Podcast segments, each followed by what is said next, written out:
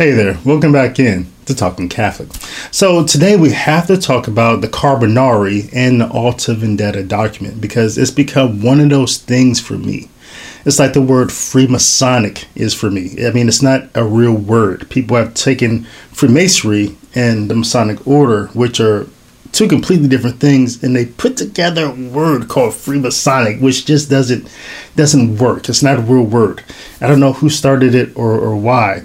Even sometimes freemasons will inbox me or email me like i'm some sort of authority on the subject and they'll, they'll say hey hey hey david or mr gray um, why do Christians use a word called Freemasonic. What does it? What does that mean? Who who what, what are they doing with that word, right? And it's become a running joke for some of them. They'll say, "Hey guys, have you been to a Freemasonic meeting lately?" I mean, they use it as a word to make fun of us, right?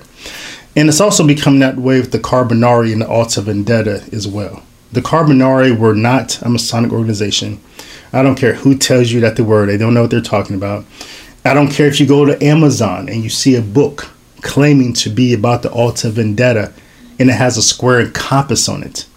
Because it has a square and compass on it, a Masonic symbol, it does not therefore thereby magically make that book a Masonic document because it has a square and compass on it. Right? That's not how things work. Right? If I put that helmet on that Cleveland Browns helmet on my head, it doesn't therefore thereby magically make me Cleveland Brown just because I put it on my head. Right?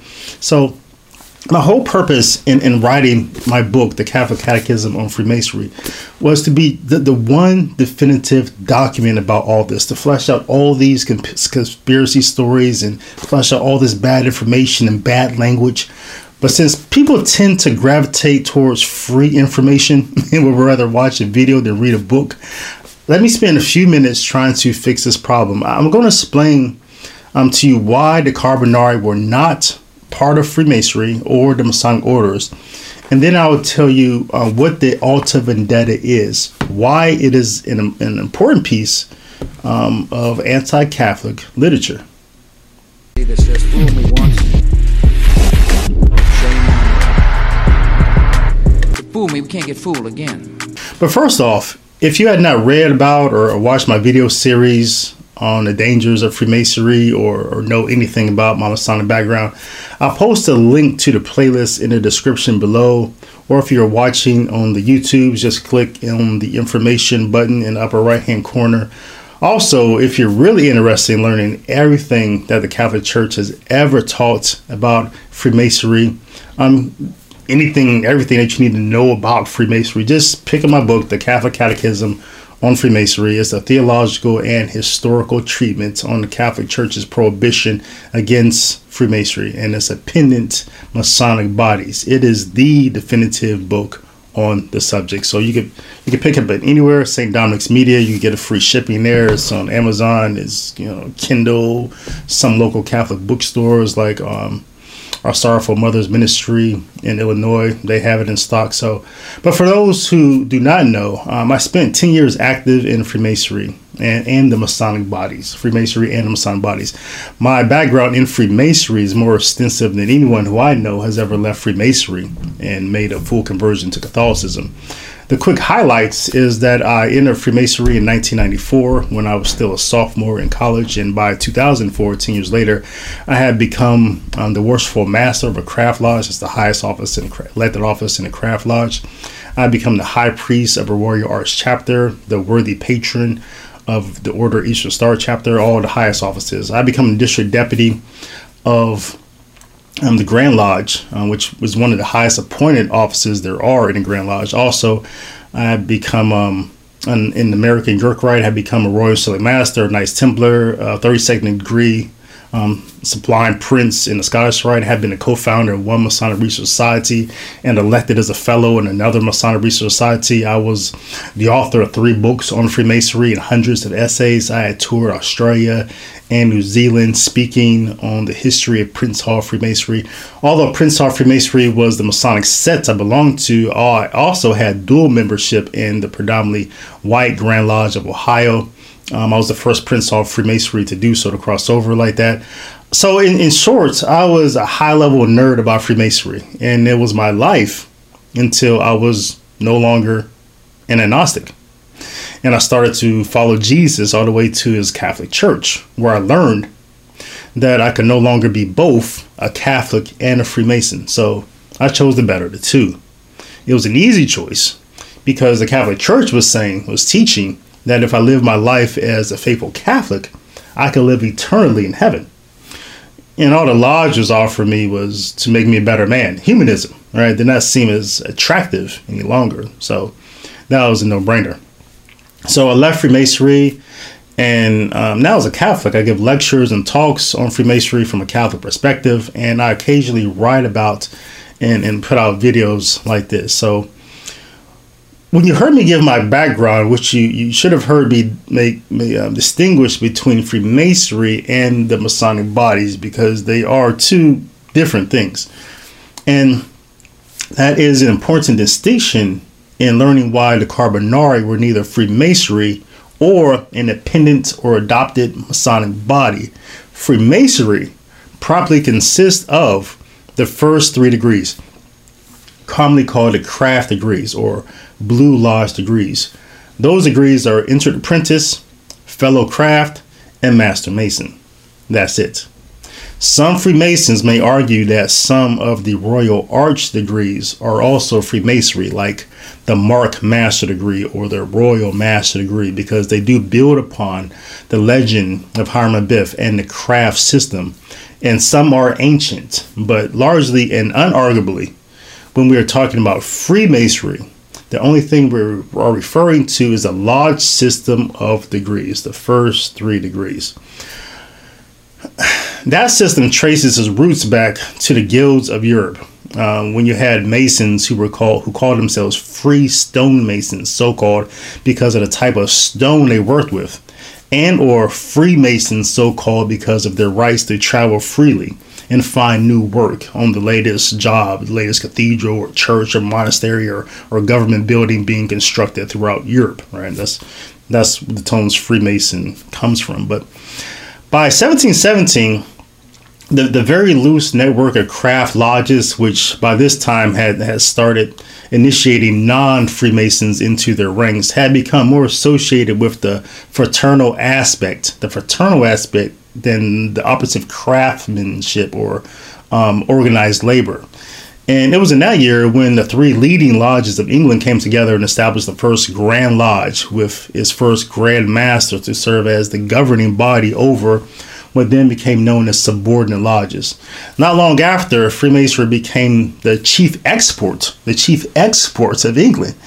And the lodge became the, the chief meeting place for people who were interested in the English idea of representative, of exporting the English idea of representative democracy over monarchical rule and thereby displacing. The idea was to displace the Catholic Church through this form of government.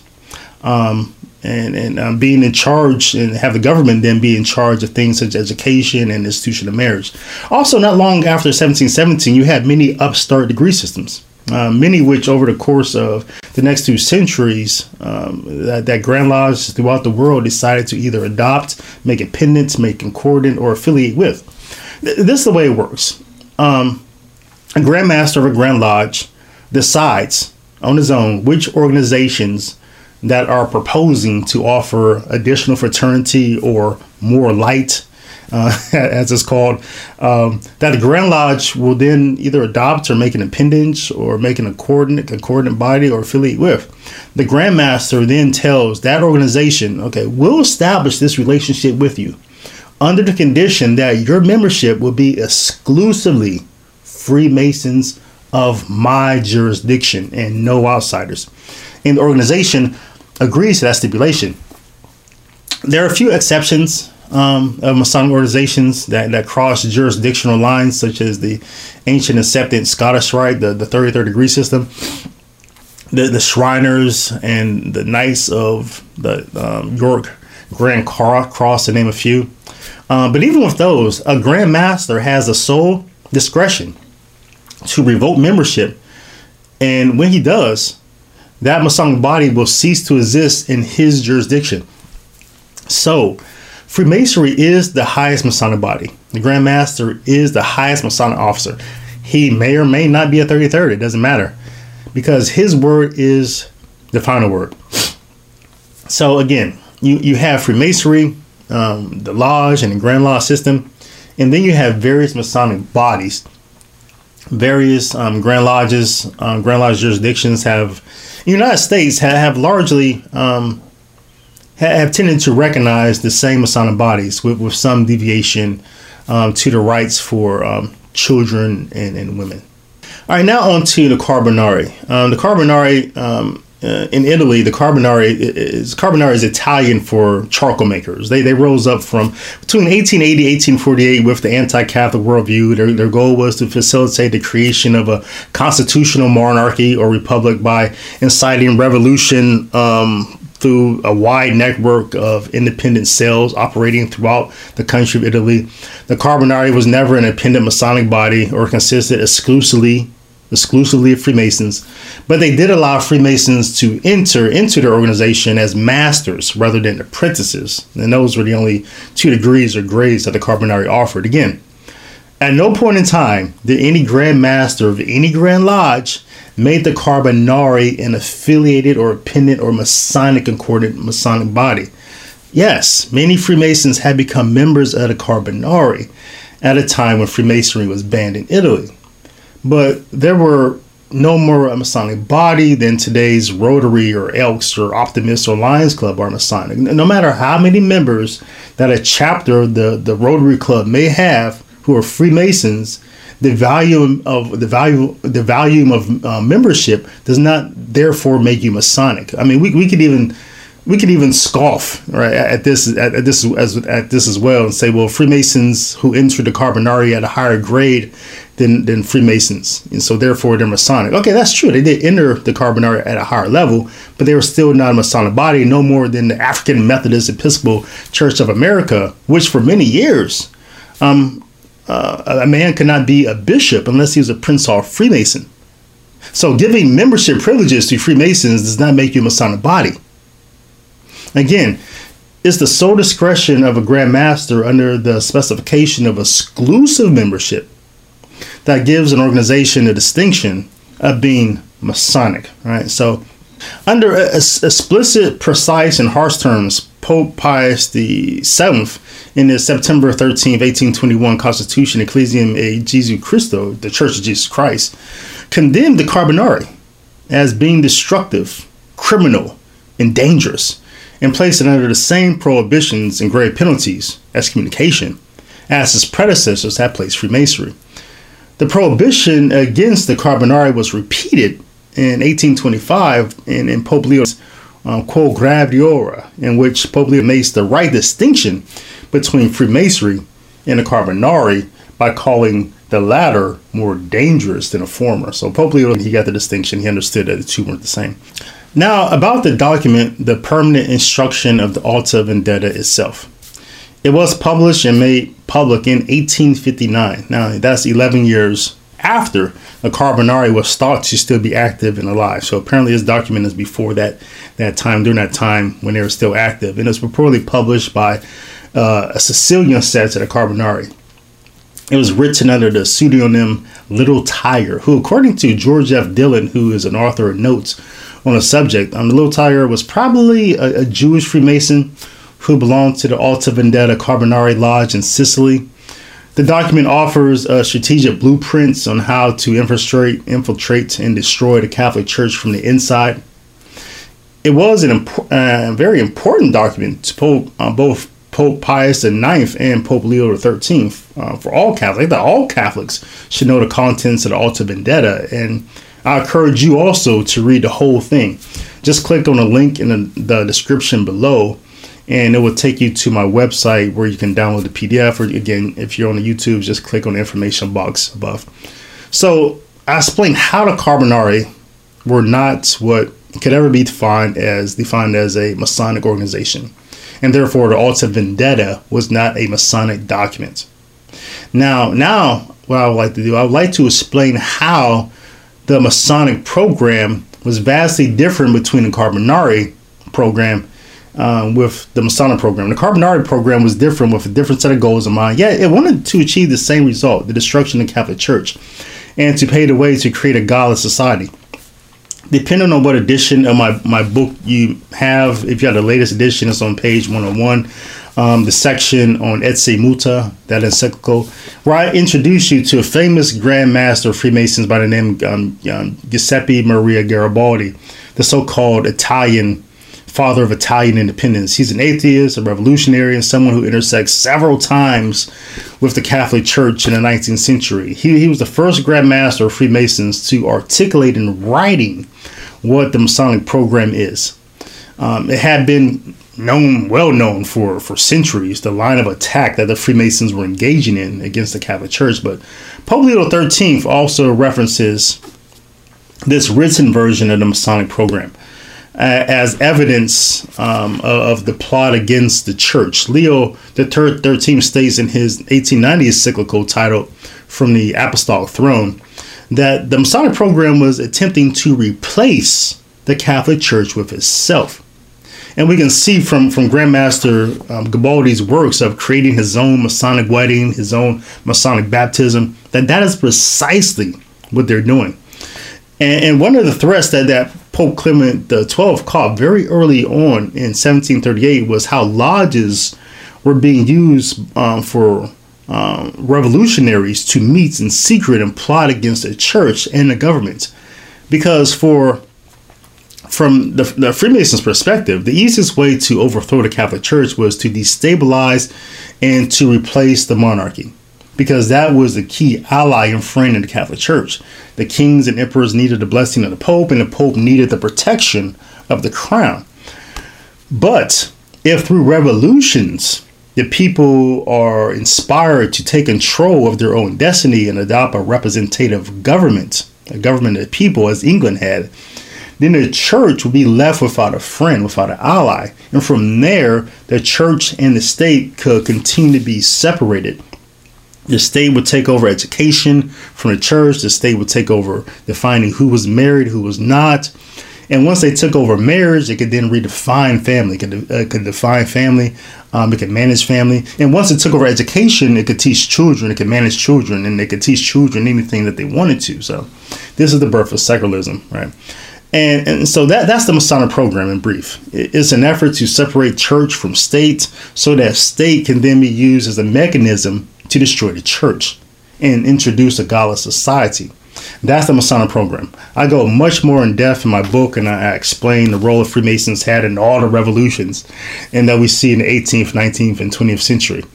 And, and I bring, but, but I bring it up here uh, to make the distinction between the Masonic program that I just explained and the Carbonari program, right? So there's a distinction in kind between what type of organizations they are and also their program. So as you can read in Alta Vendita, the Carbonari program was not a plot to attack the Catholic Church from without. No.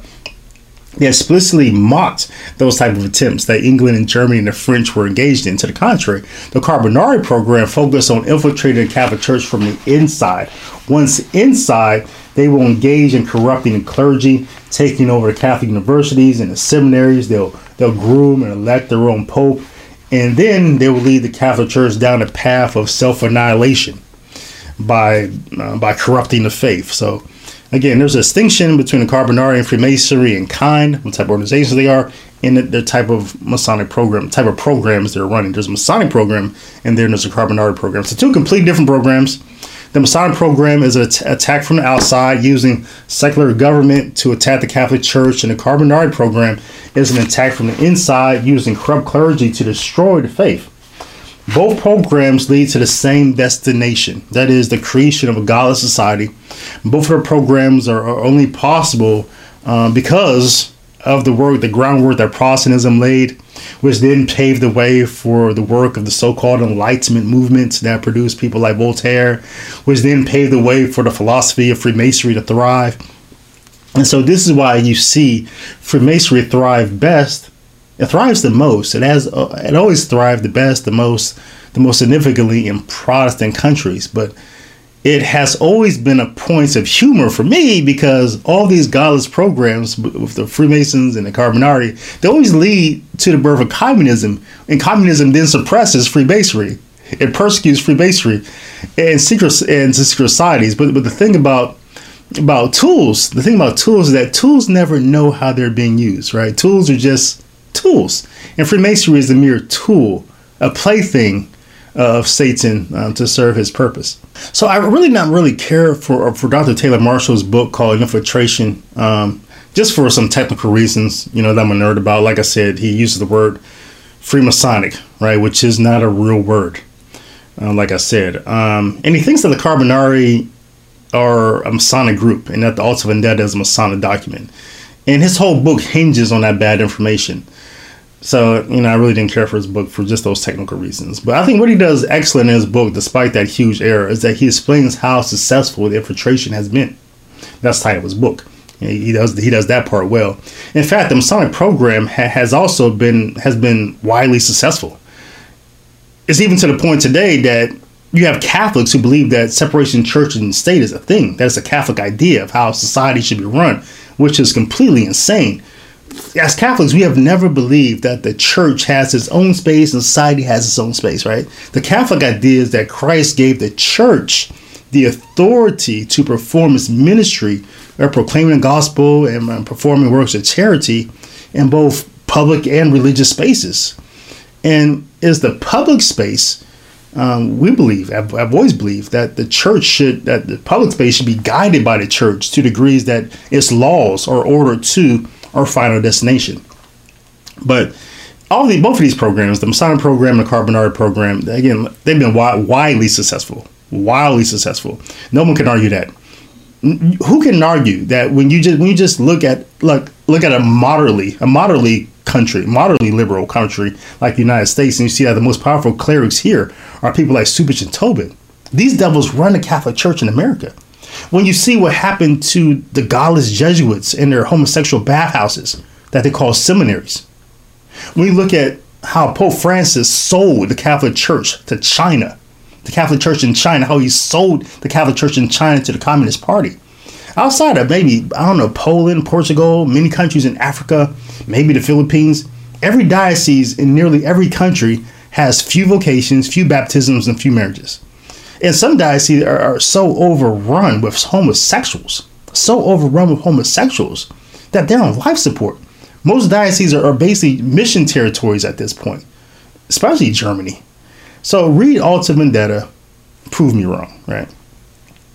Yet all is not dead, right? And, and there is still hope because there is still Christ.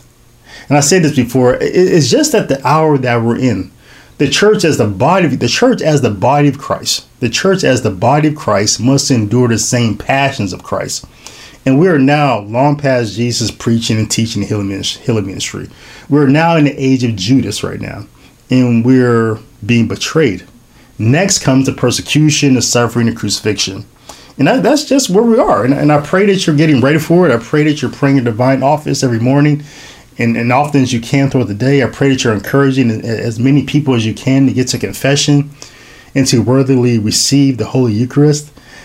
And the fact that the Protestants and the Freemasons and the Carbonari and the Communists have, and the Freemasons have had many victories and have won countless battles and have set the world up for a reign of just decadent godlessness and whatever comes after that does not mean that they have won a war. We know how this story ends. But until then, and until next time, blessings and shalom to you and to yours. Hi, everybody. Thank you for watching. Subscribe here to get the latest from the show. Also, be sure to check out the content you've missed. If you'd like to keep supporting my work, consider joining my team on Patreon, where you'll be gifted great perks like books hoodies, and mugs. Thanks again.